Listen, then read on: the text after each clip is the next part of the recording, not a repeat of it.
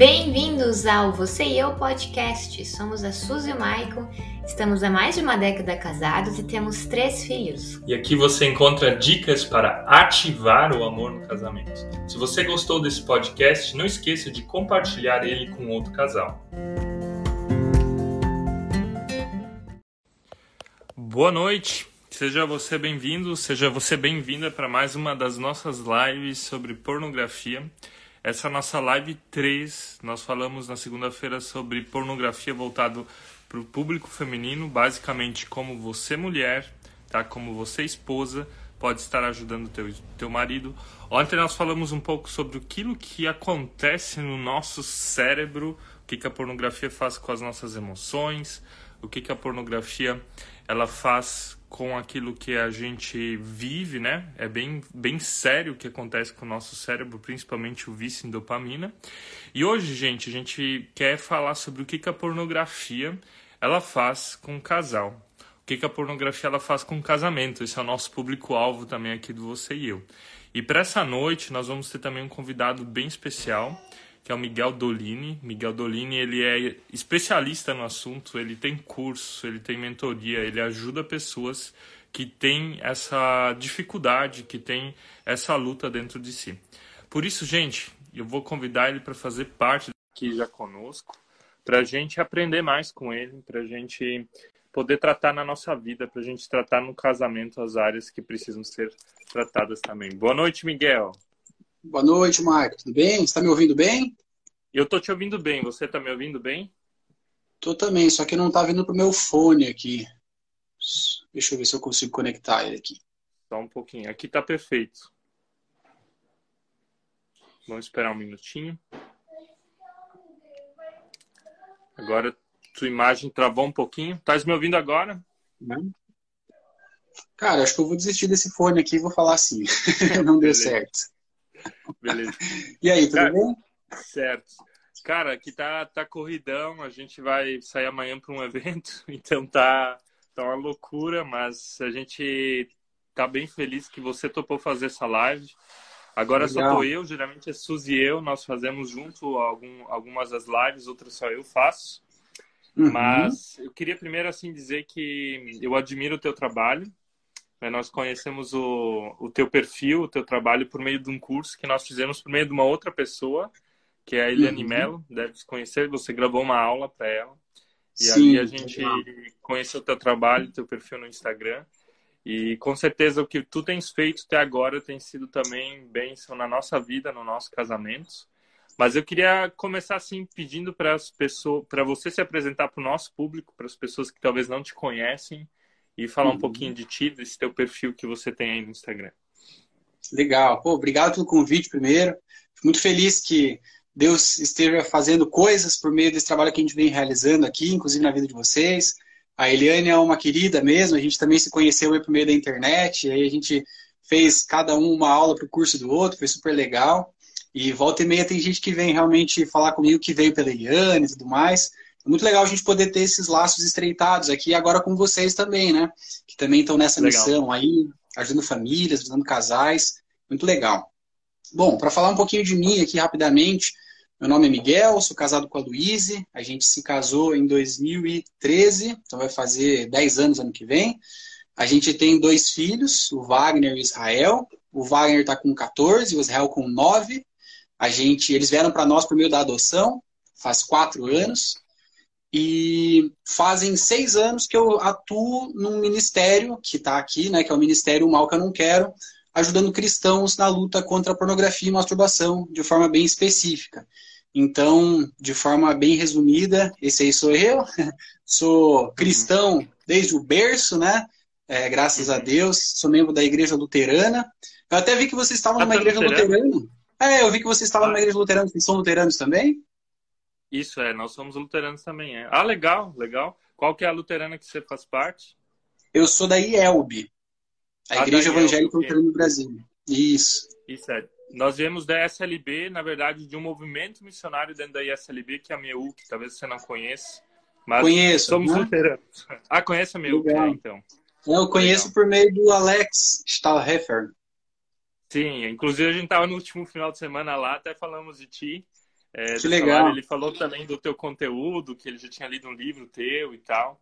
Uhum, legal. Inclusive, ele foi um dos que fez uma recomendação para o livro. Deixa eu pegar aqui, ó, tá? O livro aqui, na, no verso aqui, tem uma recomendação do Alex aqui. Ah, legal, legal, top. É, então, é. Como o Alex ele foi missionário na M E U C, que eu também fui missionário durante três anos lá, e daí depois uhum. nós fomos, quer dizer, minha esposa e eu, para a Alemanha, e também atuamos lá dentro da Igreja Luterana, um, e de lá, daí nós voltamos agora para o Brasil faz um ano e criamos um ministério de casais independente. Então a gente vai uhum. uh, em igrejas e faz palestras para casais, e basicamente dentro da I S L B, dentro da Igreja Luterana da M E U C, nesse sentido, né? Que legal. Ah, que legal, eu achava que tu era adventista. É. Por causa da Eliane, não sei, talvez por isso eu pensei que ela é adventista. Entendi. Cara, é...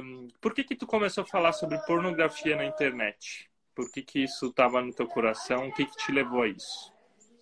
Então, foram dois fatores principais, assim. O primeiro foi que eu vivi é, uma luta contra a pornografia, né? Isso foi algo que se tornou parte da minha vida quando eu tinha nove anos. É, e aqui já um, né, um primeiro ponto, assim, que é justamente sobre a, a, a idade com que as pessoas têm esse primeiro acesso, né, à pornografia. Ela tem sido cada vez mais precoce, né, aos oito anos, aos seis anos. Então, é um primeiro ponto aqui para a gente tomar esse cuidado, né, ter esse diálogo sempre aberto e também a vigilância, né, com aquilo que os nossos filhos estão usando na internet e tudo mais. Mas, enfim, para mim foi aos nove anos, e aí, desde aquele primeiro momento, é, aquilo se tornou algo que começou a fazer parte da minha vida, né? Quando eu tinha nove anos, era aquele computador é, com a tela de tubo, assim, né? Aquele computador gigantesco, aquela internet lenta, discada, né? Mas foi nesse contexto aí que eu tive os primeiros contatos com esse tipo de conteúdo, daí depois por meio de revistas e tudo mais. Qual, era, qual idade você tem hoje? Meu filho tava passando aqui, tá rindo no fundo. Mas a minha esposa tá dando um jeito já. É, legal. Qual, qual idade você tem agora? Só pra eu, também... eu, tenho, eu tenho trinta e dois, então foi em mil novecentos e noventa e nove. É.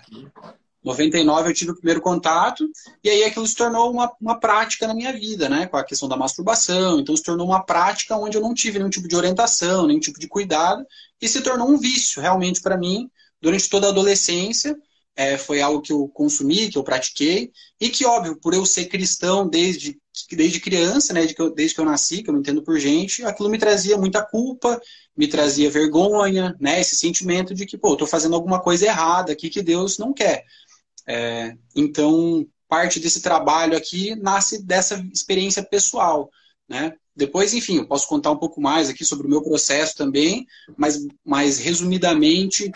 É, quando eu tinha vinte anos, eu namorava com a Luíse, que hoje é minha esposa, uhum. e aí chegou num ponto em que eu entendi que eu precisava me abrir com ela, que eu precisava confessar para ela, para que, enfim, de alguma forma ela me ajudasse. Enfim, eu não, não tinha nenhum parâmetro do que, que eu precisava fazer para resolver esse problema, tentava pelas minhas próprias forças, não encontrava ajuda em lugar nenhum, e aí eu acabei tomando essa decisão de confessar para ela. Uhum. Aquilo foi muito difícil para ela, né, porque realmente se trata de um adultério, né? Inclusive, se a gente for olhar à luz da palavra de Deus, Jesus fala, né, que se você olha para uma pessoa com um olhar impuro, está cometendo adultério, né?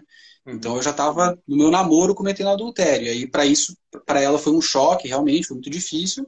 Pela graça de Deus, depois de alguns dias, depois de muita tensão, ela decidiu me perdoar, mas ela falou, ó, oh, tudo bem, eu te perdoo, mas você tem que resolver esse negócio aí.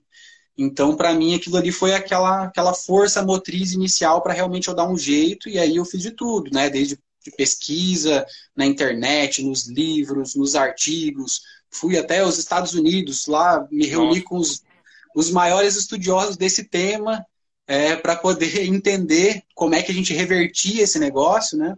Fiz uma graduação em teologia, também com esse enfoque no meu trabalho de conclusão de curso, de entender como é que a Bíblia pode nos ajudar. Então, tudo isso, tudo isso foi fazendo parte da minha caminhada pessoal. É, então, esse é o primeiro ponto. E aí, o segundo ponto é que, num determinado momento, agora eu não lembro exatamente o ano, talvez tenha sido dois mil e quatorze, talvez até um pouco antes, eu e alguns amigos da nossa igreja, a gente tinha um blog que a gente escrevia... enfim, reflexões, estudos bíblicos, devoções, né, desse tipo. E aí teve um desses estudos que um amigo meu publicou, que era falando sobre o perdão de Deus. Uhum. E aí passou algum tempo, a gente reparou que aquele texto estava chamando muita gente nova, muita gente acessando aquele conteúdo. E aí a gente conseguia ver que as pessoas chegavam nesse texto digitando no Google, perdão, Senhor, me perdoa, não. Jesus. Uhum. Então a gente conseguia ver que as pessoas pesquisavam por perdão no Google, né? Então as pessoas estavam sofrendo com algum pecado e procurando perdão no Google e encontrando aquele texto. E aí muitas pessoas comentavam nesse texto falando que tinha um problema com a pornografia, tinha um problema com a masturbação. E daí aquilo deu um clique, então, de, poxa, tem tanta gente procurando essa ajuda na internet, então, poxa, a gente precisa ajudar as igrejas a levar esse perdão de Jesus para as pessoas e até por meio da internet também. Então essas, essas foram as duas faíscas iniciais para a gente começar esse trabalho, né? Cara, legal, eu consigo perceber assim na tua palavra ou na tua história que isso faz realmente parte, assim, a tua dor na verdade virou um propósito, a tua dor virou um ministério, né? Você uhum. vive só disso agora? Antes da gente entrar no nosso tema, mas eu fiquei curioso agora, como é que isso se mantém? Então, foi uma decisão bem recente essa, assim, foi agora em, em agosto, é, eu sou arquiteto também, né? Eu me formei em arquitetura. E desde que eu me formei, eu trabalhei como arquiteto e agora faz um mês que eu estou dedicado exclusivamente a esse ministério.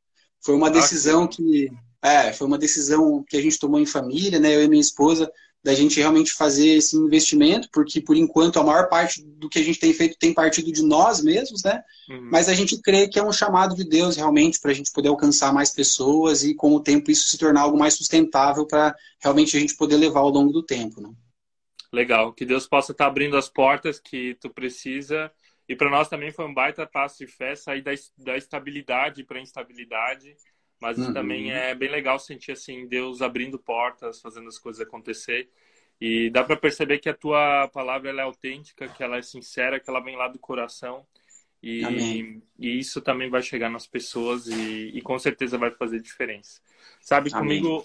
Comigo foi bem parecido, a minha história é parecida com a tua, só eu entrei um pouquinho mais tarde na pornografia, né? Eu acho que eu tinha uns doze uhum. anos, são uns dois anos mais velho que você. E dali foi, foi numa, num momento assim de bullying, né? Tava indo num ônibus, indo pra escola, e daí chegou um rapaz mais velho e ele falou, olha, se tu é homem, se tu é macho, você olha essa revista aqui, fez isso com outros rapazes dentro do ônibus. E ali sim foi o meu primeiro contato, que depois veio com a internet, computador em casa, época de internet discada, usava de madrugada e tal, que foi me também levando e me afundando nesse assunto, né?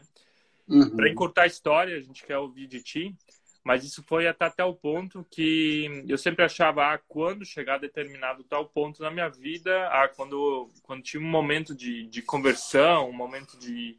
de entrega a Jesus, achei, ah, vai resolver, não resolvia, fui estudar teologia, vai resolver, não resolvia, um, vou casar, vou ter vida sexual ativa, vai resolver, não resolvia, até que então o meu casamento, ele começou a sofrer por isso, né, o nosso casamento por outras circunstâncias também, mas eu percebi assim que a pornografia, ela trouxe muita coisa ruim no meu casamento, na minha história de vida, por toda uhum. essa vivência. E...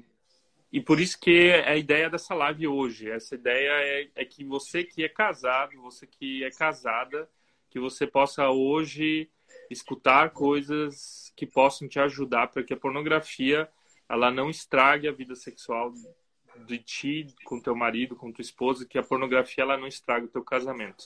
E eu acho que, eu tenho certeza, na verdade, que o Miguel tem palavras muito fortes que podem te ajudar.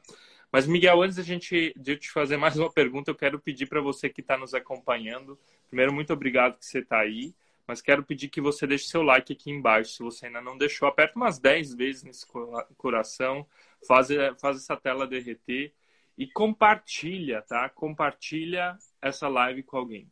Uma das coisas que as pessoas que são viciadas em pornografia mais fazem é compartilhar pornografia com os amigos. Então, compartilha esse conteúdo para ajudar outras pessoas, para abençoar outros casais, para abençoar outros homens que estão nessa luta aí, gente. Eu falei que pornografia é um vício, e essa é uma dúvida que eu tenho. Que que, como é que você entende? Ela é um vício? Ela é uma compulsão? Ela é um hábito negativo? O que, que você entende por detrás da pornografia? Então, é... se a gente for olhar a definição dos termos, pornografia, é, eu diria que é um ídolo, Porque se a gente for olhar do ponto de vista da, do que é um hábito, o hábito é alguma coisa que você faz de uma forma repetida sem ficar pensando muito sobre aquilo, né? Então, para trazer um exemplo aqui, por exemplo, uma pessoa que termina de almoçar e aí tem o hábito de tomar um cafezinho e comer um chocolatinho. Uhum. Né? Eu faço isso junto com a minha esposa, assim, com muita frequência, é um hábito nosso, né? Aquele momentozinho ali da gente ter um, um, um relax, né? Uhum. Aquilo é um hábito. É uma coisa que pode ser boa, né? Que pode trazer um momento de prazer, de relaxamento e tudo mais. Pode chegar ao ponto em que aquilo se torna uma compulsão. O que é uma compulsão? A pessoa faz aquilo de uma forma, assim, voraz, né? Então, ela, ao invés de comer uma, um chocolatinho, ela come duas barras, né? Num momento só. Come um monte de chocolate. Ou pode seja, chegar ela tem mais autocontrole. Exatamente, ela está indo por causa da voracidade, porque tem alguma coisa que está despertando nela um desejo de ser satisfeita. Só que ela não está não tá procurando resolver aquela coisa de uma forma saudável, ela está procurando resolver por meio daquele, daquilo que era um hábito e que acabou se tornando uma compulsão para ela. E aí, se a gente for olhar do ponto de vista do vício, é quando essa compulsão começa a trazer prejuízos visíveis, prejuízos É, mais perenes, mais profundos para você. Por exemplo, a pessoa que está comendo chocolate demais todos os dias, ela vai começar a ter problemas de saúde, né? De uma, né? Bem óbvio, né? Se a gente for olhar para a pornografia, acontece a mesma coisa, né? Uma pessoa, ela começa, muitas vezes, como a gente falou aqui, lá na infância, lá na adolescência, às vezes de uma forma despretensiosa, muitas vezes sem querer, né? Como você falou, de repente alguém mostrando para você, é, ou por curiosidade, a pessoa está nesse contexto, aquilo acaba se tornando um hábito. Por quê? Porque gera um prazer na pessoa. A pessoa que consome pornografia, ela tem uma excitação, ela olha para aquilo, e daí tem algumas substâncias que são descarregadas no seu cérebro, né? Vocês falaram sobre isso na live de ontem, né? Você comentou, que aquilo acaba gerando aquele prazer. E aí isso pode se tornar um hábito da pessoa fazer aquilo de uma forma inconsciente. Ela quer, enfim, ter aquele prazer. Só que pode se tornar uma compulsão. Quando a pessoa começa a, co a consumir mais aquele conteúdo, ela começa a querer remediar alguma dor da vida dela por meio daquele uhum. conteúdo, né? Ou seja, a pessoa está entediada, ela está frustrada com o seu trabalho, com a sua vida em geral. Ela vai descontar na pornografia, porque ali ela encontra aquele prazerzinho. E pode se tornar um vício. E se torna um vício quando a gente entende que a pornografia traz um monte de prejuízos para quem consome, né? Prejuízos sexuais, prejuízos relacionais, prejuízos na sua vida de fé, são os prejuízos mais variados. É... Só que o que eu entendo é que isso vai além de um vício. Isso se torna um ídolo, porque a gente está aqui falando no contexto, né? A gente é cristão e tudo mais, a gente entende que um ídolo é aquilo que passa a se tornar até a maior importância na sua vida, muitas vezes à frente de Deus. É aquilo para o que você se sacrifica. Você entrega a sua vida em sacrifício em favor da pornografia. E é isso que acontece. Porque é mais do que um vício de você ter prejuízos para a sua vida. Você tem prejuízos para a vida de todas as pessoas que estão ao teu redor. Prejuízos para o teu casamento. Prejuízos para a tua vida de fé. São prejuízos profundos se a gente entende que é um ídolo, né? É, na verdade, quando você tira Deus do lugar que deveria estar, porque a gente que é cristão, a gente tem um mandamento superior, e o mandamento superior é amar a Deus. A gente ama a Deus por meio da pessoa de Cristo, né? E quando a gente tira Deus do lugar, outra coisa vai, nos, vai substituir aquilo lá, seja o meu ego, seja as minhas vontades sexuais, seja os meus traumas, né? Que me levam, talvez, a consumir pornografia. E eu achei bem, bem legal, né? O teu desenvolvimento, na verdade, é... parte de um hábito, de um hábito negativo, vai para uma compulsão, vai para um vício e se torna um ídolo, se torna, uhum. se torna um baita de um problema, né? E tudo que são os, os nossos deuses nos afastam de Deus, e quando nós estamos longe de Deus, nós nos afastamos de nós mesmos, do nosso próximo, do nosso cônjuge, da nossa esposa, né? E nesse sentido, eu queria perguntar é, se está claro agora para nós, poxa, a pornografia é um ídolo que nos afasta daquilo que é mais importante para a nossa vida. O que, que isso traz para dentro de um casamento, bem prático, né? Uh, que consequências, sejam emocionais, sexuais, espirituais, para dentro da vida de um casal? Uhum. Bom, primeiro que uma pessoa que consome pornografia e que tem essa consciência de que aquilo é um problema de alguma maneira, ela vai consumir esse conteúdo é, escondida, vai consumir no anonimato. Né? Ela vai, não vai querer que a sua esposa descubra isso, não vai querer que seu marido descubra isso. Então, isso por si só já vai afastando o casal. Porque, de repente, a pessoa ela vai evitar algumas conversas, né? Qualquer conversa que já vá se direcionando para esse lado da sexualidade, do que, que você está fazendo nesse celular, do porquê que você está fechado no banheiro. Né? A pessoa vai se fechando numa carapaça que é onde ela não quer que o seu cônjuge descubra aquilo. Então, o primeiro impacto que a gente vê é justamente esse distanciamento, né? Essa falta de transparência, que é algo tão importante para um casamento. Né? O casamento precisa de diálogo, precisa de abertura entre os cônjuges. Então, a gente já vê aí um primeiro distanciamento. É, se a gente for olhar do ponto de vista do que, que a pornografia traz para a forma de um tratar o outro, por exemplo, né? Tem pesquisas que mostram que as pessoas que consomem pornografia, elas se tornam mais tolerantes, mais, elas aceitam mais, por exemplo, é, o crime de estupro. Uhum. É um exemplo bem claro, né? As pessoas que consomem mais pornografia, elas se tornam mais tolerantes, elas acham que não precisa de uma pena tão grande para pessoas que foram condenadas pelo crime de estupro, por exemplo, se comparadas Nossa, a pessoas que forte. não consomem pornografia. É muito forte isso, né? Exatamente. E, e tudo isso por quê? Porque o tipo de conteúdo que a pornografia mostra é um conteúdo violento, né? Tem oitenta e oito por cento das cenas de pornografia tem algum tipo de violência, seja ela física ou psicológica, e noventa e quatro por cento dessas ocasiões a vítima é uma mulher. Então, basicamente, a pornografia é o retrato da violência contra a mulher. Esse é o, é o retrato principal do que é a pornografia. Então, o que, que isso gera na vida de um marido que consome pornografia, né? Porque a gente sabe que quando a gente assiste um filme, por exemplo, eu lembro quando eu era adolescente ali, junto com o meu primo e o meu irmão, a gente assistia um filme que passava mil vezes na sessão da tarde, que era o filme dos Três Ninjas, lá, alguma coisa assim. Uhum. A, enfim, a gente assistia aquele filme e saía, nossa, depois que acabava a gente saía empolgado, né? A gente queria dar golpe em tudo que é árvore, queria sair salvando o mundo, né? Por meio do karatê que a gente nem sabia lutar. O que acontece com a pornografia é a mesma coisa. A gente assiste aquilo ali e a gente vai querer colocar em prática. O nosso cérebro não consegue fazer diferença entre o que, que é virtual e o que, que é real. E aí a gente vai moldando a nossa mente e, por consequência, os nossos comportamentos àquela prática violenta. Então, de uma forma bem prática, isso vai trazer, por exemplo, maridos. Né? Estou colocando maridos porque é geral, a, a maioria das situações é esse o caso. Onde o marido... tem problema, né? Uhum.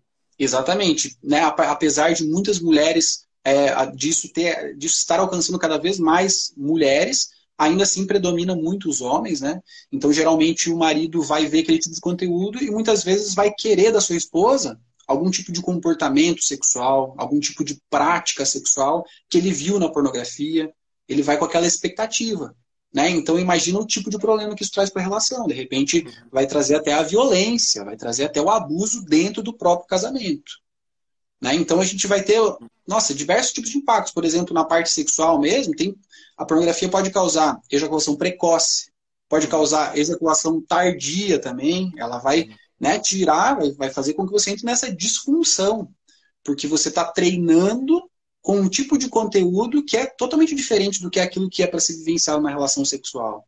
Uhum. Né? Então, esses são alguns dos impactos. E aí, a gente, se a gente for ver qual que é o resultado disso tudo, é, a gente vai ver que as pesquisas mostram para a gente que quem consome pornografia tem duas vezes mais chance de se divorciar. Nossa, isso é muito forte também. É. Uhum. Exatamente. E tem uma pesquisa que foi feita por uma instituição lá dos Estados Unidos. Eles pegaram todos os casos de divórcio que eles estavam trabalhando e eles foram olhar o que, que tinha em comum, né? Quais eram os temas que tinha em comum. E eles viram que cinquenta e seis por cento dos casos de divórcio tinha alguma relação com o consumo de pornografia. Então você vê mais, de, mais da metade dos divórcios estão acabando por causa da pornografia. E isso são os casos que chegam no divórcio, né? Porque tem todos aqueles casamentos que já estão sendo esfacelados pela pornografia, mas não chegam nessa via de fato. Uhum. Alguém perguntou aqui, eu acho que foi o Thiago, ele perguntou qual é a porcentagem das mulheres que consomem pornografia. É, para pegar os dados bem certinho, eu poderia passar, é, porque eu não estou com eles aqui agora, mas mais ou menos é a proporção seguinte. Os homens, é, oitenta por cento consomem cerca de uma vez por mês. oitenta por cento consomem uma vez por mês. E as mulheres, se não me engano, era algo entre trinta e quarenta por cento que consomem uma vez por mês. Então a gente então, vê que tem uma bastante, diferença. Ainda é bastante. Porque eu tinha uma estatística que era bem menos. Eu acho que era em torno de vinte, vinte e dois por cento. Mas é, é bastante. Uhum. Então. É. é, esses dados eu estou falando porque quando eu fiz o meu trabalho de conclusão de curso na teologia, eu fiz uma pesquisa, um levantamento estatístico é, que foi aqui no Brasil. Então a gente pôde traçar esse panorama da realidade brasileira, né? A gente teve quatrocentas pessoas que foram entrevistadas e daí a gente trouxe esses dados. Daí, claro, vai, vai variar de acordo com o país, de acordo com a amostra, né? Mas o que a gente percebe, basicamente, é a porcentagem de homens é altíssima, né? Chegando próximo do cem por cento, e a das mulheres é cada vez maior. E ainda a gente precisa levar em conta que cada vez mais tem sido produzido conteúdo focado na mulher, né? Então, conteúdos que tem uma determinada linguagem, que tenha mais, né, uma forma mais sensível de abordar o tema da sexualidade, até nessas, nessas minúcias a indústria pornográfica está mergulhando para atrair esse público. É. A Eliane comentou na nossa live de que a mulher, né, ou que a pornografia feminina é muito mais voltada ao, a mexer com a imaginação, né? Por exemplo, contos eróticos, É, formas onde as mulheres, então, elas vão se viciando nesse sentido, né? Vão se afundando uhum. nesse sentido. Miguel, Sim. tem mais, tem mais uma pergunta que alguém mandou aqui é, no, no Anônimo. É uma mulher falando assim, ó. Marido diz que prefere ver uma pornografia e se masturbar do que sair e trair. E acha que é justo. Eu acho que tem bastante relação com o que, que a gente estava falando. O que que tu pensa disso? Como é que ajudar um marido desse? O que que... e um marido desses deveria estar fazendo? É triste, né? É, e a gente vê cada vez mais situações, né? É, muitas esposas vêm entrar em contato comigo também, de, né, de trazer esse tipo de situação. A gente... É, o que, que eu gosto sempre de, de falar, né? Primeiro, assim, né? Sinto muito, né? Porque é uma situação muito dolorida, realmente, né? Você se casa com uma pessoa esperando, né? A fidelidade, a pessoa promete a fidelidade a você. E se a gente for olhar para essa situação específica, né, onde ele diz que ah, é mais fácil é, você consumir pornografia do que cometer o adultério físico realmente, né? Só que se a gente for olhar, como a gente já comentou até aqui, a pornografia já é adultério, né? Então o adultério já está sendo cometido, né? Então para essa, para essa esposa e para aquelas esposas que estão aqui que de repente estão vivenciando essa situação, né, o meu sinto muito por isso, né? Isso não devia ser assim, isso não está certo. Né? Um marido não deveria ter esse tipo de comportamento. É... E, e o que eu diria para você também é para que você possa cuidar de você mesma nesse processo. Né? O que, que cabe ao marido? O marido que está vivenciando essa, essa situação, ele precisa primeiro reconhecer que aquilo ali é um erro, que aquilo ali é um problema. Depois ele precisa tomar, assumir a responsabilidade e tomar a atitude necessária para reverter esse problema. Buscar ajuda, fazer o que é necessário. Né? Nesse processo, a esposa não vai ser aquela que vai ficar ajudando ele no dia a dia, vai ficar ouvindo a confissão dele, né? Porque isso é muito dolorido para a esposa. Ele precisa ter um companheiro, uma pessoa que vai estar caminhando com ele que não é a esposa. A esposa precisa estar cuidando dela mesma nesse processo, né? Então, cada um vai vivenciar o seu processo. Ela vai precisar buscar amigas, uma psicóloga, uma ajuda nesse sentido de cuidar da sua mente, das suas emoções, né? Vai precisar cuidar do seu corpo, da, do seu físico, da sua alimentação, porque tudo isso vai, é, vai diminuindo a sua autoestima, né? Porque muitas esposas começam a pensar, poxa, o que, que eu tenho de errado que ele começa a procurar na pornografia, né? E não, você não tem nada de errado, não. Quem está errado é ele, né? Então você precisa cuidar de si mesma, ao passo que ele precisa fazer o que é necessário para a sua recuperação. Uhum. E eu acho que bem importante isso, e eu acho que o teu trabalho vem, vem ao encontro desse tipo de público, né? Um marido desses, ele deveria, por exemplo, procurar o teu perfil. Eu vi que você faz cursos, que você faz mentorias, acompanha pessoas, né? A gente vai fazer agora também algo parecido, mas é de você procurar ajuda, de falar pro teu marido e às vezes se posicionar e falar, olha, chega, eu não tolero esse tipo de traição virtual, né? Procura ajuda, tenha um confessor, vai procurar informação, vai procurar entender, vai procurar resolver o que está dentro de ti. Eu queria também sugerir para essa, para essa esposa fazer isso, né? Coloca o teu marido também contra a parede. Porque as pessoas, elas mudam em duas situações. Uma das situações é a automotivação, quando a pessoa tem amor para querer mudar, ela quer mudar. E no caso que, que, ele mencionou, que ela mencionou que parece que esse marido não quer, ele se conformou. E a outra situação é a dor. É uma perda, né? E se a dor não vir, ele não vai querer mudar. Então, também queria sugerir isso. Põe ele contra a parede, né? Não tolere. Se posicione nesse sentido de não aceitar esse tipo de, de traição. E eu sei que isso dói muito para uma esposa, porque eu machuquei a minha esposa dessa forma, né? E eu percebi que, para mim, foi justamente importante achar pessoas, achar homens, né? Pessoas do meu gênero, para poder me ajudar. Então, eu queria sugerir isso. Vai lá no Miguel, vai, vai, vai procurar algum tipo de ajuda nesse sentido, né? Gente, se você, tem, se você tem alguma pergunta, você pode estar fazendo ela também aqui de forma anônima, se você não quiser se identificar. A gente também não vai ler o teu nome, né? Miguel, a gente falou um pouco, assim, do casamento. E o que que isso faz comigo, como indivíduo, como homem, como mulher? O que que isso faz com a minha vida interior? Falando uhum. espiritualmente, mas também emocionalmente, é, como pessoa. Uhum. É, bom, quem tem esse tipo de problema sabe o que que faz, né? É, muitas vezes a pessoa que é cristã, ela já vai perceber de cara o problema que a pornografia traz, porque ela reconhece que aquilo é um pecado. E um pecado é uma manifestação, uma ação que está refletindo a nossa condição de pecadores, né? A nossa condição de afastamento de Deus. Então, você pecar com a pornografia, com a masturbação, é algo que está evidenciando essa tua separação em relação a Deus, né? E isso traz todo tipo de problema para a nossa vida, todo tipo de tristeza, todo tipo de culpa, de vergonha. É, e esses sentimentos, eles podem se tornar sentimentos destrutivos que prejudicam ainda mais esse nosso processo de recuperação, porque uma pessoa que não cura essa culpa, que não cura essa vergonha, que não é, restabelece a sua relação com Deus pela graça, né, por Jesus, ela se afasta cada vez mais. Então a gente vai ver é, muitos casos onde cristãos é, vão se afastando da leitura da Bíblia, por exemplo, vão se afastando de uma vida de oração, muitas vezes por vergonha de Deus, porque entendem que tem um Deus que está é, colocando uma determinada situação que você precisa cumprir, um Deus que fala, sejam santos porque eu sou santo, e aí a pessoa se vê imersa num lamaçal de pecados, da pornografia e da masturbação, ela tenta, ela se esforça, só que ela vai e cai de novo, daí quando ela vê, ela está caída de novo, no mesmo pecado está falando, poxa, eu estou aqui de novo, Deus, na mesma situação, mais uma vez.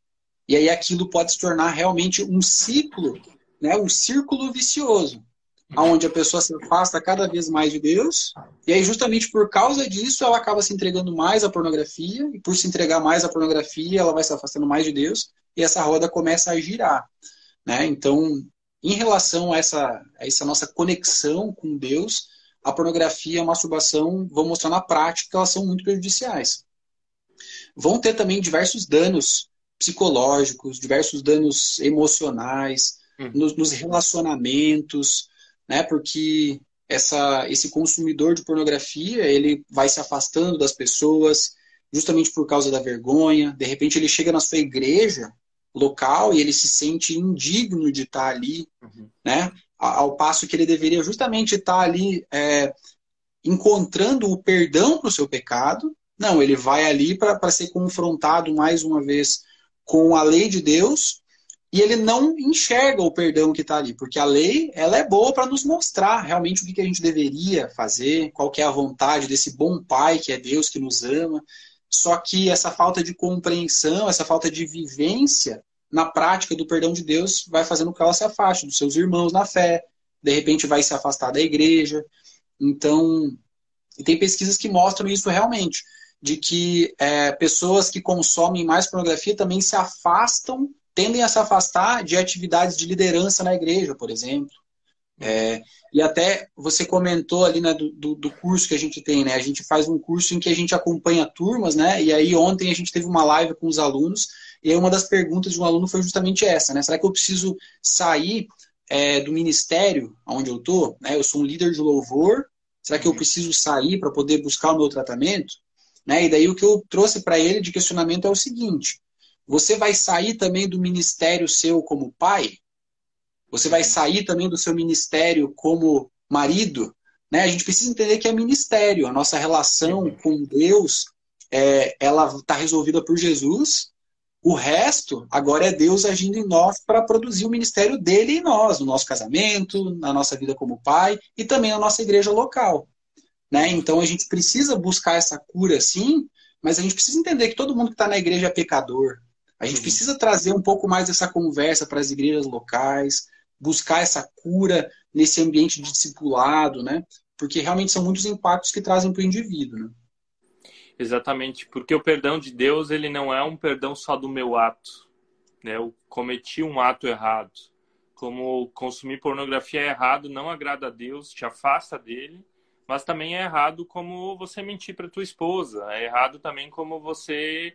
Uh, não pagar o imposto que você deveria pagar. E o perdão de Deus, ele, na verdade, perdoa a nossa essência. E porque a nossa essência é perdoada por Jesus, é que a gente pode, sim, continuar servindo. Né? Isso não significa que eu me conformo com o pecado, né? Não significa que eu me conformo uh, relacion, uh, em, em relação a isso, mas que eu quero uma mudança de vida, que eu quero uh, continuar nesse caminho, que eu quero continuar vivendo perto desse Senhor. Tem mais duas perguntas relacionadas aqui. Uma pergunta eu vou deixar para depois, que ela estava aqui no, na, nas perguntas anônimas. Mas aqui, alguém que consome pornografia é alguém que também se masturba. As duas coisas, elas estão ligadas, não tem como separar. Uhum. E a pergunta aqui, masturbação, ela é pecado? Agora, do meu ponto de vista, masturbação com pornografia, claro, é pecado, porque nos afasta de Deus, de nós mesmos, do nosso próximo. Mas eu queria jogar essa pergunta para ti. A masturbação em si. Existe uma masturbação que não é pecado? Nesse sentido. Uhum. É, eu, eu gosto sempre de jogar a pergunta de volta, né? De a pessoa procurar refletir sobre o seguinte, né? A gente tem um Deus que presenteou o ser humano, que abençoou o ser humano com o sexo, né? Lá em Gênesis, Deus abençoa homem e mulher e fala, sejam férteis e multipliquem-se, né? O sexo foi uma bênção dada para um casal, marido e mulher, na relação de casamento. E quando a pessoa pratica a masturbação, ela está na busca de um sexo solitário, né? De uma tentativa de realizar uma, um, uma relação sexual, no fim, consigo mesma, né? Uma relação egoísta. É, então, aí é uma primeira questão. A gente está desvirtuando aquilo que Deus planejou, aquilo que ele projetou para a vivência do sexo, né? Uma segunda questão é a seguinte, é, o que que, o que que você pensa quando você está se masturbando? Né? É uma segunda questão bem importante, porque de repente a pessoa vai falar, não, mas eu não vejo pornografia, né? Mas o que que você está pensando? Será que você está sendo completamente fiel à sua esposa enquanto você está praticando a masturbação? Ou você está pensando em outras pessoas, né? Tem pessoas que vão chegar e falar, não, mas eu não penso em nada. Mas será mesmo, né? Reflita na sua experiência. Será que você não pensa em nada enquanto você está naquela prática? Outra questão para refletir. Será que a sua esposa está de acordo com isso? Uhum. É, se você abrir o jogo com ela e falar, olha, eu pratico a masturbação e o que, que você acha? Está tudo bem? Né? Como é que vai ser? Será que vai ser bem recebido? Ou será que ela vai se sentir traída por você, por aquela prática? Será que você não poderia estar desfrutando desse tipo de prazer dentro da relação do casamento? E a pessoa vai falar, não, mas eu sou solteiro. Não, não tenho essa opção de ter o desfrute ali dentro do casamento por enquanto, né? Então, eu uso a masturbação para me aliviar. E daí a outra pergunta que vem é a seguinte. A Bíblia fala pra gente, é, eu, tudo me é lícito, mas nem tudo me convém. E eu não deixarei que nada me domine. Será que você não está sendo dominado por essa prática? Porque geralmente a masturbação vai trazer essa compulsão. Foi o que a gente falou aqui, esse, esse desejo daquela prática de uma forma repetitiva. Então, a pessoa que se masturba, ela pode ter, de repente, um alíviozinho ali, passageiro, só que logo ela já vai querer mais. Não vai passar muito tempo, não vão passar muitos dias e a pessoa vai querer aquela experiência de novo. Então, isso pode se tornar uma compulsão. E aí, uma última pergunta aqui é... Você está realmente disposto a vivenciar os impactos que a masturbação pode trazer para a relação sexual, no sentido de poder gerar essa ejaculação precoce ou ejaculação tardia, porque ela tá, você está se doutrinando ali para ter prazer de acordo com os seus próprios meios. Né? Será que você vai ter esse mesmo prazer com a tua esposa? Ou será que você já não vai estar tá prejudicando a tua relação sexual com a tua esposa? Né? Então, essas todas são perguntas para a gente começar a refletir e, de repente, tirar dessa caixinha de é pecado ou não é pecado, mas a gente começar a entender quais são os impactos das nossas ações para as pessoas que a gente mais ama, para a nossa relação com Deus e para nós mesmos. Uhum. Muito bom, muito bom. Um, aqui tem mais uma pergunta, Miguel. É uma pergunta de alguém, agora não sei se a pessoa é adolescente ou tem um filho adolescente, mas que está relacionada a isso. Como controlar os hormônios na adolescência? Porque na adolescência... É que se descobre tudo isso, né? Se descobre a masturbação, geralmente por meio de outras pessoas, raramente sozinhos. Mas como, como ajudar um adolescente, ou se a pessoa que está nos acompanhando é uma adolescente, é, quer controlar isso, como é que ela pode estar fazendo isso? Uhum. Legal, pergunta boa. É, uma coisa que me chama bem a atenção é que geralmente quando as pessoas vão trazer esse contexto do, da adolescência, falam, nossa, porque a adolescência é a fase que os hormônios estão explodindo e tudo mais, a gente acaba se esquecendo de ver as outras coisas que estão acontecendo na adolescência. Né? Porque a gente faz parte de um mundo que está tão pornificado, que está tão focado na sexualidade, que as pessoas só olham para esse lado. Nossa, a adolescência é a fase em que os hormônios sexuais ali estão explodindo, o órgão sexual está crescendo, não sei o quê. Só que daí a gente esquece de lembrar que o cérebro também está desenvolvendo, né? Que é uma fase de é, adaptações nas relações sociais, de quem eu sou no mundo. Tem muito mais acontecendo ali, além das mudanças nas suas, nos seus órgãos sexuais, nos seus hormônios. Então, a primeira questão para a gente entender, a gente como alguém que de repente é responsável por um adolescente ou que quer ajudar um adolescente, ou até mesmo o próprio adolescente, para ele entender, poxa tem, poxa, tem muito mais coisa acontecendo aqui além disso. Né? É, uma segunda questão é a seguinte, a gente não, não consegue controlar os nossos hormônios. Né? Isso é algo natural, é algo que acontece no nosso corpo. Né, no desenvolvimento do ser humano, a pessoa, num determinado momento ali da adolescência, vai começar a ter esses hormônios explodindo mais mesmo. Você não consegue controlar eles. O que a gente precisa é cultivar o nosso domínio próprio diante desses impulsos que vão começar a surgir, diante desses novos desejos, dessas novas atrações. Né? E aí é muito importante que a gente realmente busque, como adolescente, né, algum adolescente que está aqui possa buscar essa ajuda, de repente com seus pais, de repente com uma pessoa mais velha que seja de confiança, né, o seu pastor, ou algum, né, alguma pessoa, uma figura assim, que realmente seja confiança para você, especialmente os seus pais. Né, se os seus pais forem bons pais, assim, se abra o diálogo com eles, né, fale sobre o que, que você está sentindo, sobre o que, que você está experimentando. Né? A gente precisa ter esse diálogo. E aí, para os pais, a mesma situação. Né? Você buscar esse diálogo com seus filhos. É, não simplesmente recriminar, não simplesmente julgar e falar, ó, isso aí é pecado, isso aí não pode fazer, para com isso aí. Mas você procurar entender o que, que o adolescente está vivenciando. Ele está vivenciando esses hormônios chegando para ele. Né? Como é que ele vai lidar com isso? Você pode ajudar ele a passar por isso de uma maneira melhor, de uma maneira que ele comece a cultivar esse domínio próprio. Que ele possa começar a buscar, de repente, satisfação é, e uma, um descarregar desses hormônios, por exemplo, em muita atividade física, em muito exercício físico, uhum. Né, em, em você servir as pessoas. Olha que legal, você poder falar para um adolescente, ó, larga a mão aí desse celular e vamos ali servir na nossa igreja local, vamos limpar o banheiro da igreja, sabe? Você começar a colocar esse tipo de, de coisa, e aí, é claro, vai exigir dedicação. Vai exigir discipulado, vai exigir atenção dos pais, né?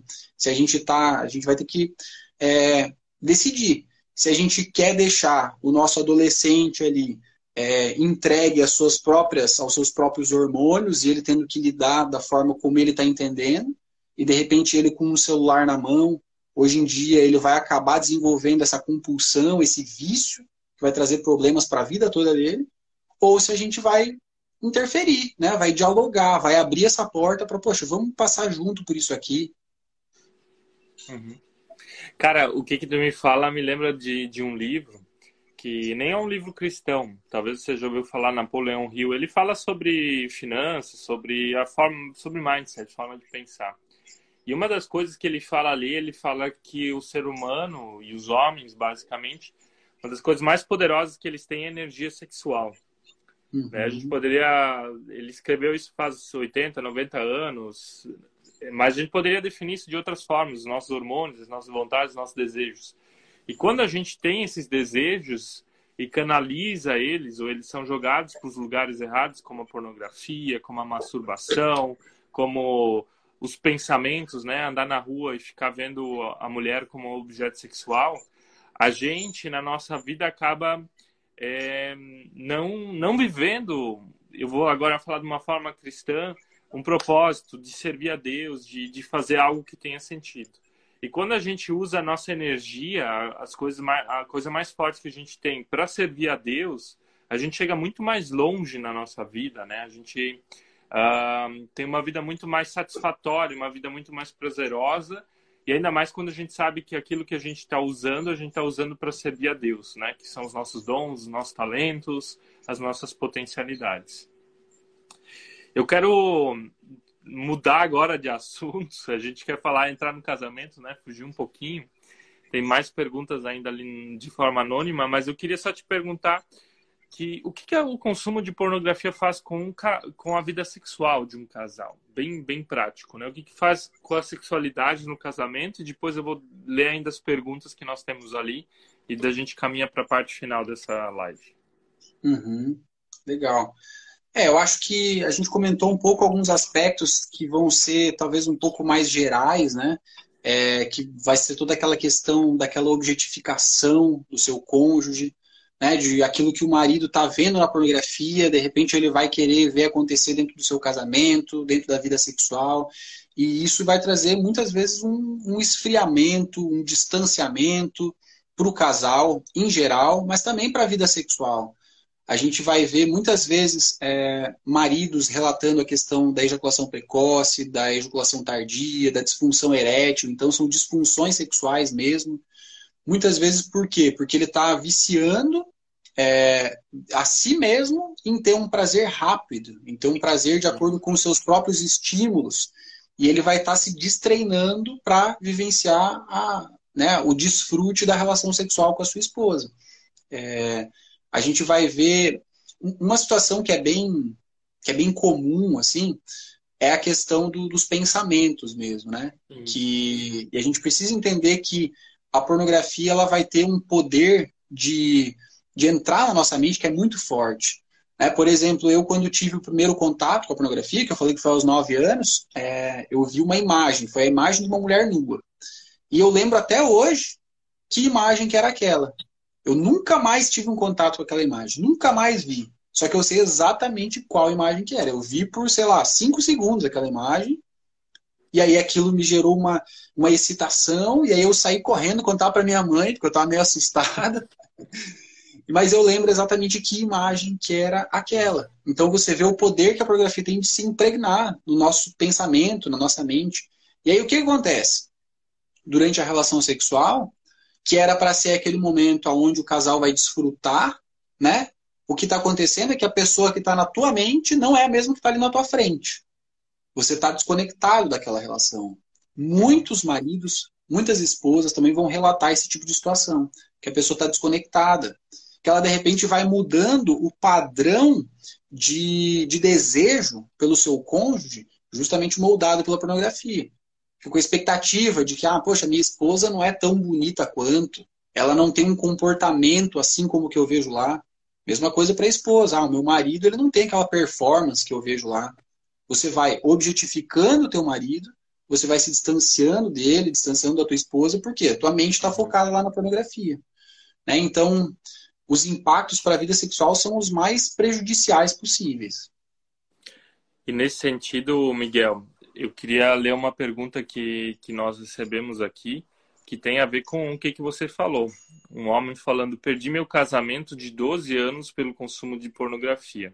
Estou há quatro meses separado.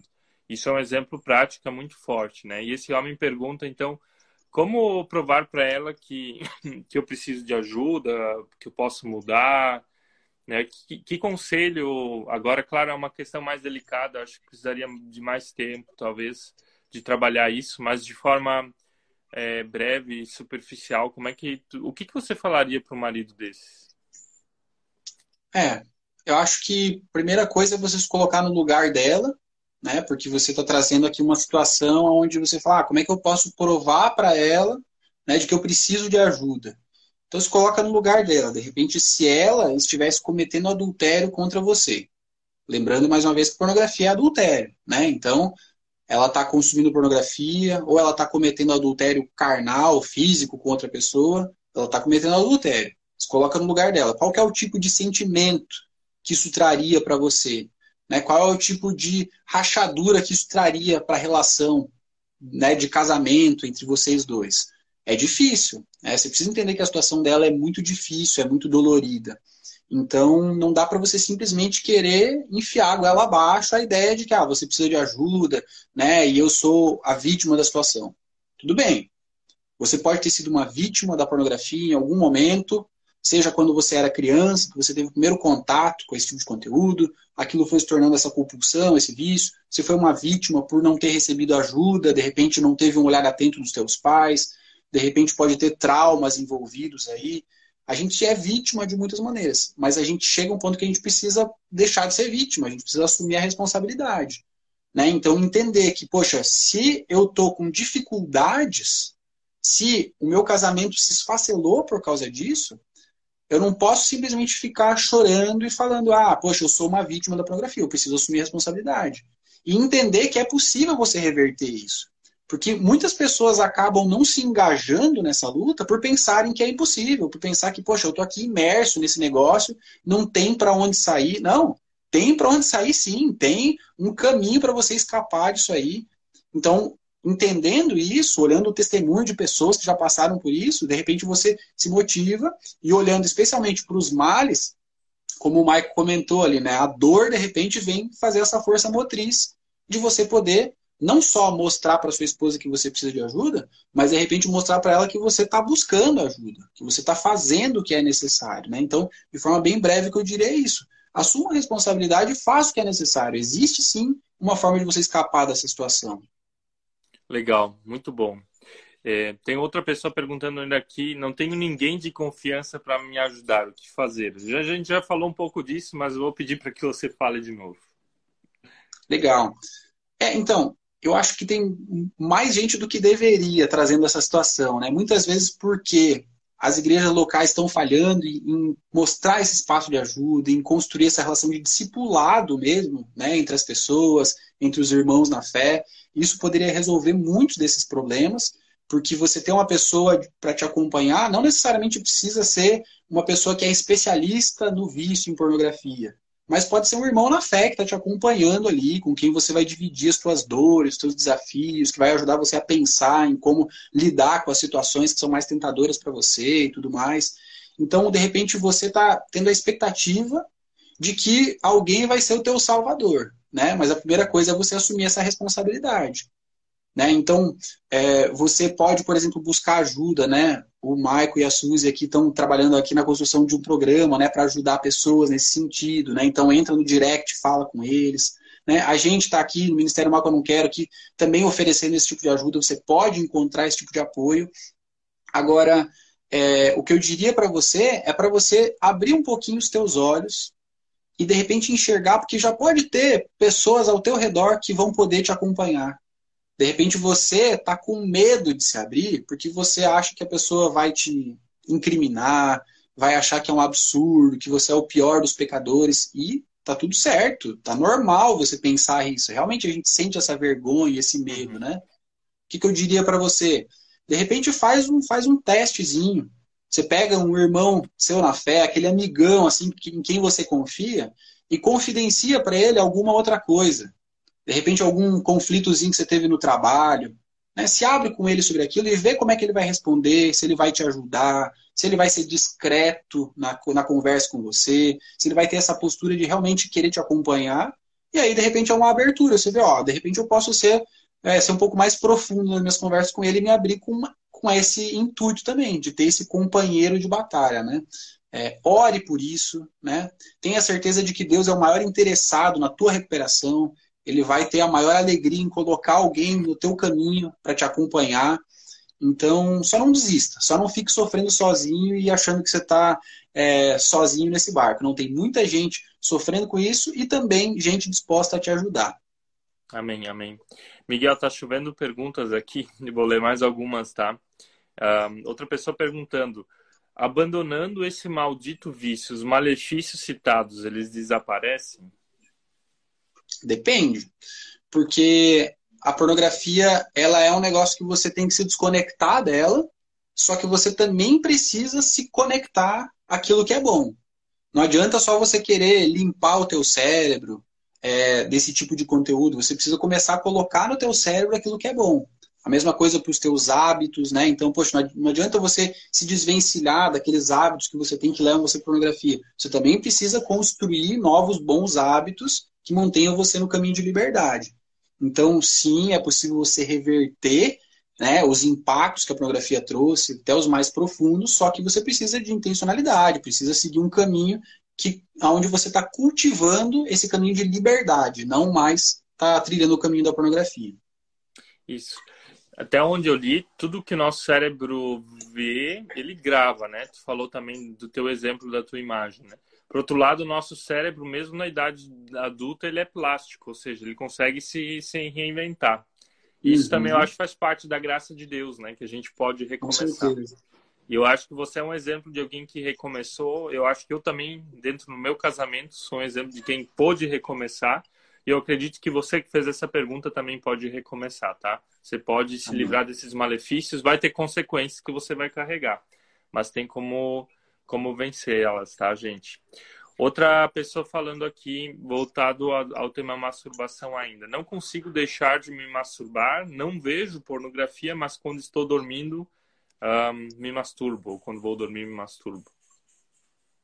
É, porque se torna uma compulsão, né? Então você já identificou que essa situação é difícil para você. Você tá ali no momento de dormir, você tá no quentinho, embaixo do cobertor, ali, aquilo ali é gostosinho e tal... Então, você está identificando uma situação que é problemática para você. Agora é hora de você ser intencional para poder ter os cuidados necessários para evitar essa situação, né? Então, de repente, você tem uma possibilidade de dormir no mesmo ambiente que outra pessoa, que o teu irmão, né? Dorme no mesmo quarto que ele, para você evitar aquele fato de você estar sozinho ali. Ou, de repente, ah, você está ali debaixo das cobertas e tal e está com o celular junto. Não, tira o celular de perto, pega um livro e lê ele até até você não aguentar mais e cair no sono, hum. sabe? A gente ser intencional, a gente não ficar achando que, ah, eu sou vítima. Não, assuma a responsabilidade e tenha as atitudes necessárias para mudar aquela situação. Amém. E sabe o que, que me ajudou muito, Miguel? Foi entender qual que era a minha fuga, né? O qual que era a minha dor. Porque eu percebi que o meu vício em, em masturbação e pornografia era porque eu estava fugindo de alguma dor. E a minha dor era a crítica. Eu tinha muita dificuldade de lidar com a crítica, né? Como pastor, como missionário, você é muito suscetível à crítica. Tem várias pessoas que se agradam, não se agradam do que você faz.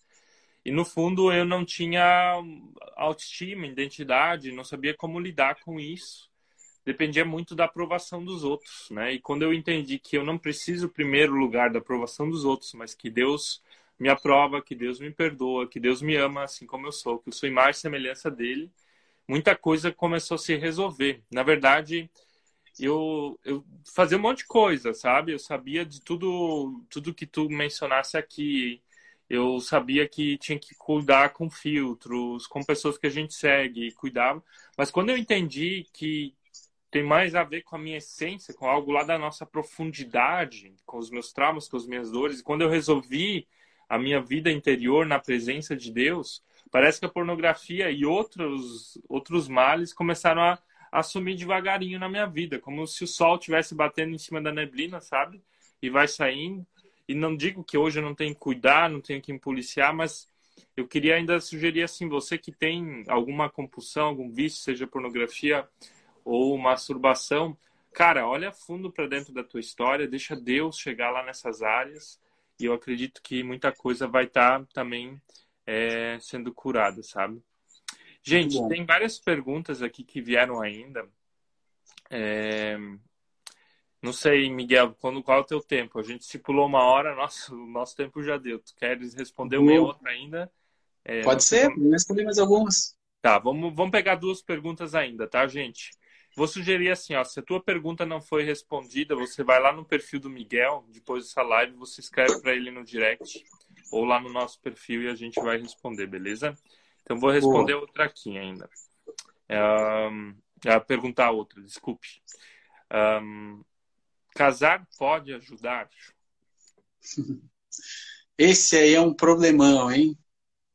Esse aí é um perigo, né? Porque muitas pessoas colocam aí no casamento a expectativa de que ah, eu vou ter o sexo, então vai estar tudo resolvido, né? Porque o problema é que eu sou solteiro, eu tô aqui cheio de desejo, eu quero satisfação, e aí acaba que eu vejo pornografia, me masturbo. Então, quando eu me casar, vai resolver o problema, né?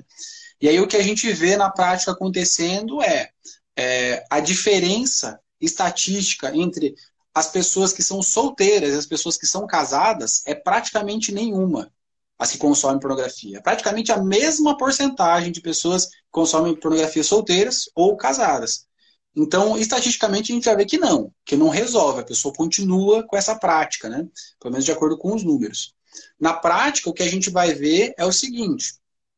É, a pornografia... traz para você uma, um determinado tipo de visão do que, que é o sexo, uma determinada expectativa de como que vai ser o sexo. E aí, quando você chega na relação sexual dentro do casamento, a maioria das vezes você vai se frustrar. Não porque o sexo no casamento seja ruim, não porque a sua esposa seja ruim, mas porque você estava com uma visão completamente distorcida. Você chega para aquela vivência ali completamente despreparado e aquilo vai trazer uma frustração para você e muitas vezes você vai acabar recorrendo de novo à pornografia e à masturbação. Então, a gente vê que na prática, é, o casamento, ele acaba por causa da pornografia. Seja acaba no divórcio, seja acaba por causa dos prejuízos que a pornografia trouxe e o casal vai se separando aos poucos, não vai vivenciando a intimidade em todos os níveis possíveis da forma como poderia vivenciar.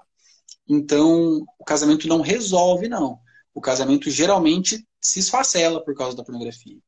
Exatamente. Se a gente não tem isso resolvido dentro de nós, antes de casar, na minha vida foi assim, não resolveu com casamentos. Na verdade, pode até piorar em algumas situações.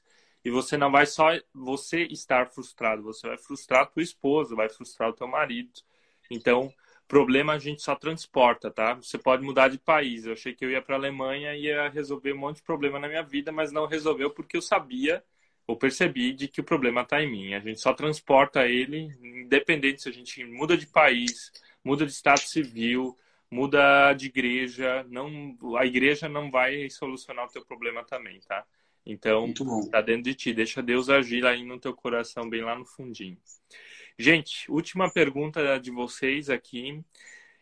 Um, o que fazer quando ficar sozinho? Esse é o meu maior gatilho.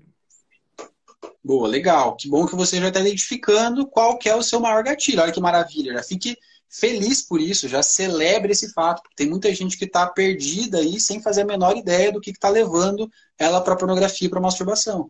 Então você já deu um passo importante, né? Que é se observar. É, como o Maico estava falando aqui, a gente tem realidades mais profundas que acabam levando a gente para a pornografia, né? Então, essa solidão, muitas vezes, pode ser uma realidade mais profunda. É, o que, que eu diria para você? Primeiro, você, já que identificou que é, estar sozinho é um gatilho para você, então, primeiro, evite ficar sozinho, né? A primeira coisa, que parece ser aquela mais óbvia de todas, mas na hora da prática a gente acaba evitando. E não, você pode evitar É, ficar sozinho justamente, por exemplo, com um computador, com o seu celular. Então, se você mora com outras pessoas, você mora com a sua família, né, você procura deixar a porta do seu escritório aberta, a porta do seu quarto aberta, usar o celular junto das outras pessoas. Evite ficar sozinho com aquela fonte ali que está levando você para a queda, né, para a tentação. É... Ou se, de repente, ah, não, eu moro sozinho. Não tem jeito, eu moro sozinho, ou eu trabalho sozinho o dia inteiro no home office aqui, e aí todo o tempo todo sujeito àquela situação. Então, é, se ampare na tecnologia, né? Liga para alguém. No momento que você está sendo tentado, liga para um amigão seu, em quem você confia, que é o seu companheiro nessa batalha. liga para algum familiar, é, sai um pouquinho do ambiente onde você está ali sozinho com as tentações, muda de ambiente, é, procura entender que você não precisa ficar sozinho. Né? Estar sozinho é uma situação que é desafiadora para você. O que, que você precisa fazer? Revertê-la, né? Evitar ficar sozinho. E a terceira coisa que eu diria para você é para você entender que a gente nunca está sozinho, na verdade. Né? Você pode, pode parecer que você está sozinho, pode parecer que não tem ninguém te olhando, mas você precisa lembrar que Deus está sempre contigo. Deus está sempre vendo o que, que você está fazendo. E ao invés de trazer medo para você, porque, meu Deus, Deus está olhando o que eu estou fazendo aqui, isso pode trazer para você alívio, isso pode trazer para você alegria, ao você entender que Ele está de olho nessas suas dificuldades. Né? E Ele não vai deixar que você fique sofrendo sozinho se você pedir ajuda dEle. Né? Ele fala para a gente, para a gente buscar. Peçam e vocês vão receber, né? Peça ajuda para Deus e Ele vai ter o maior prazer em te ajudar no momento da dificuldade, no momento é, da tentação. Ele vai oferecer um escape para você. Então confie no que a palavra de Deus tem para você. Evite ficar sozinho. E uma outra aqui também que eu acabei esquecendo de falar, que eu gosto de comentar, é você é, aproveitar melhor o momento em que você está sozinho. Porque muitas vezes a pessoa que está com essa cara, ah, eu estou sozinho e eu caio na pornografia. Mas, de repente, você está usando o teu tempo sozinho de uma forma muito é, sem, sem intenção.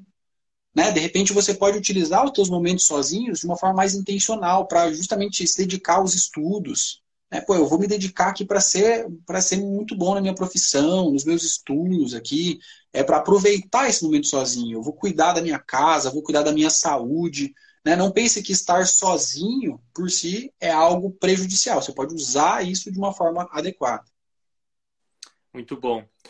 Nisso que, que tu falou, eu li esses tempos uma estatística que pessoas que são muito solitárias e que passam muito tempo sozinhas, elas estão fazendo tanto mal para elas como alguém que está fumando dez cigarros por dia. Né? Ou Olha seja, só. As consequências emocionais são tão fortes como fumar cigarro, né?